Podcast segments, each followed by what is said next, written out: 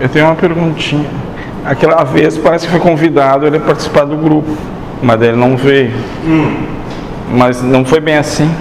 né, que teve o... Ele não tinha condição. Sim. E ele aprendeu bastante. Agora, talvez tenha. E ele aprendeu muito, né? Com essa, esta- essa...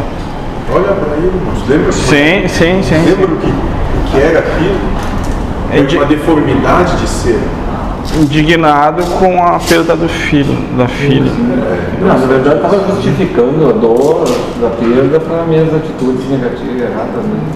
Queria achar um culpado, né? Eu queria achar um culpado. Só faltou botar a culpa no diabo. Então não tinha uma outra, uma outra porta que era ter vindo e não passado por tudo o que Mas passou. veio, moço. E aí, teve que se sacrificar pra mostrar que era digno, tinha merecimento. Sim. Cada um faz o sacrifício que lhe compete.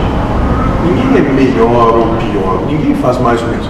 Cada um faz o que precisa e merece.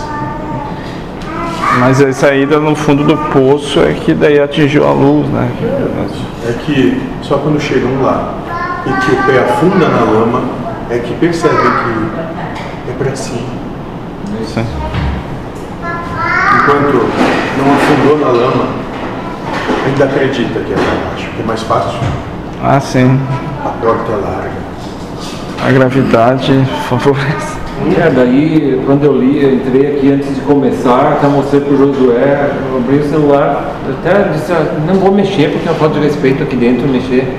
Mas alguma coisa me levou a abrir aquele momento e a mensagem que dizia assim, não existe transformação sem destruição.